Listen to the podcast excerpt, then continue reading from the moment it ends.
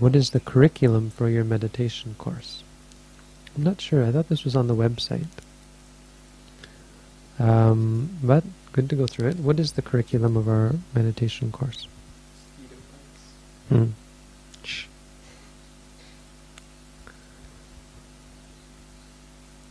Well, you show up on day one.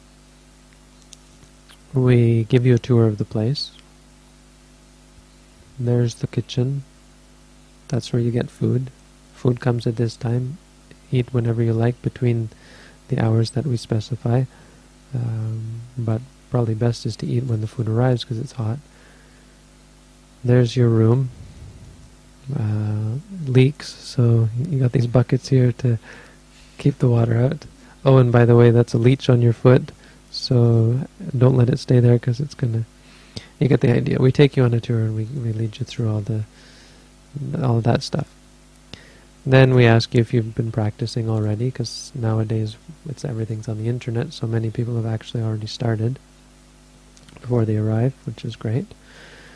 And no problem if you haven't, because either way we have to see whether you're doing it correctly. If you have never done it before, we show it to you all from the beginning. If you have, we just check and make sure you're doing it correctly and adjust you accordingly. And then we say, you're to practice now as much as you can comfortably. So we have no schedule. You have to do practice this time, this time, this time. We don't have that. We don't say how many hours you're supposed to do. My teacher always said do some in the morning, some in the afternoon, some at night. He said uh, the most important is not how many hours you do, but how many moments. So one thing that we specify is that we ask you not to sleep more than six hours at night. So if you sleep less than that, that's no problem. Some people have a shock there that they think, wow, six hours. Something people don't realize, so it's important to get that clear. Don't sleep more than six hours. So that really doesn't doesn't leave you much option. If you can't sleep all day, then you got to do something. And since there's nothing else to do, you probably do lots of meditation. But uh, we try to make it comfortable and make it your pace. You know, don't let us set goals for you. Go for it. And um, no, anyway, there, there, there, are. I shouldn't try to push in one way because there are other centers that have group meditation all day, and there are centers that tell you this. I'm just going through what we do. Try to be more objective. At our center, we um, we tell you in this way, and so we put, send you off to meditate, and then we say, at three o'clock or four o'clock in the afternoon, you'll have to meet with your teacher and maybe if you're lucky I'll be giving talks and telling you stories from the Dhammapada. Uh, otherwise, if you're out of luck, we give you a book and we say this is the only book you can read while you're here. It's it's about it's this thick. These ones on the on the on the back there, and a really good book, I think. Jeez, I can't even say that, can I? No, it's it's really good because it doesn't say anything. It's all everything in there is stuff I got from my teacher. It's just my translations and explanations that I've used. And the great thing about a book is you can edit it. So when I did all these videos on meditation, they're not so good. But the book is great because uh, I've been able to edit it. And so give that to the people and to the meditators, and you can read that. Uh, I say you can read it anyway. I, I hope I'm okay there.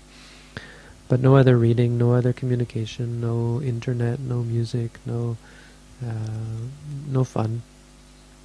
Just go off and meditate in the forest, and that's all you do. And then you're you're totally in totally under our power, under the power of your teacher.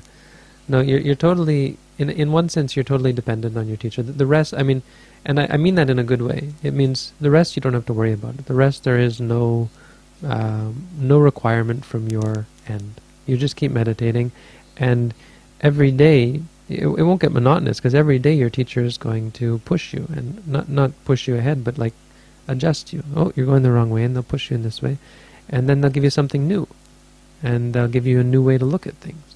So it doesn't mean that, wow, a 21 day meditation course that's so long.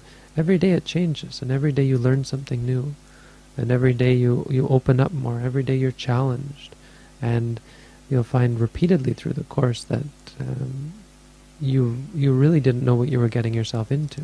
You you you heard about this thing called wisdom but it, it so blows you away what true wisdom is and what true understanding is, and and all of your your expectations and all of your your um, understandings about Buddhism and enlightenment are just shattered because they're all just ideas, they're all just concepts, and in, and you start to see reality.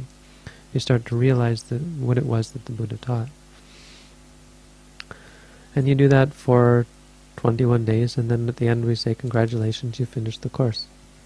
Uh, want to become a monk? or a nun? Or a female monk? And uh, that's the curriculum of our course. That's the foundation course. The advanced course goes does the same thing in 10 days because you're already skilled, so you don't need to, all the fluff and you don't need all the adjustment. You're fine-tuned already and you do an advanced course, same thing, 10 days. Those are the two courses that we have to offer. We also have an intermediate course that we sometimes offer to people and, and different courses. There's lots of fun we can have. But uh, these are the two main uh, meat and potatoes courses. No, nothing to add.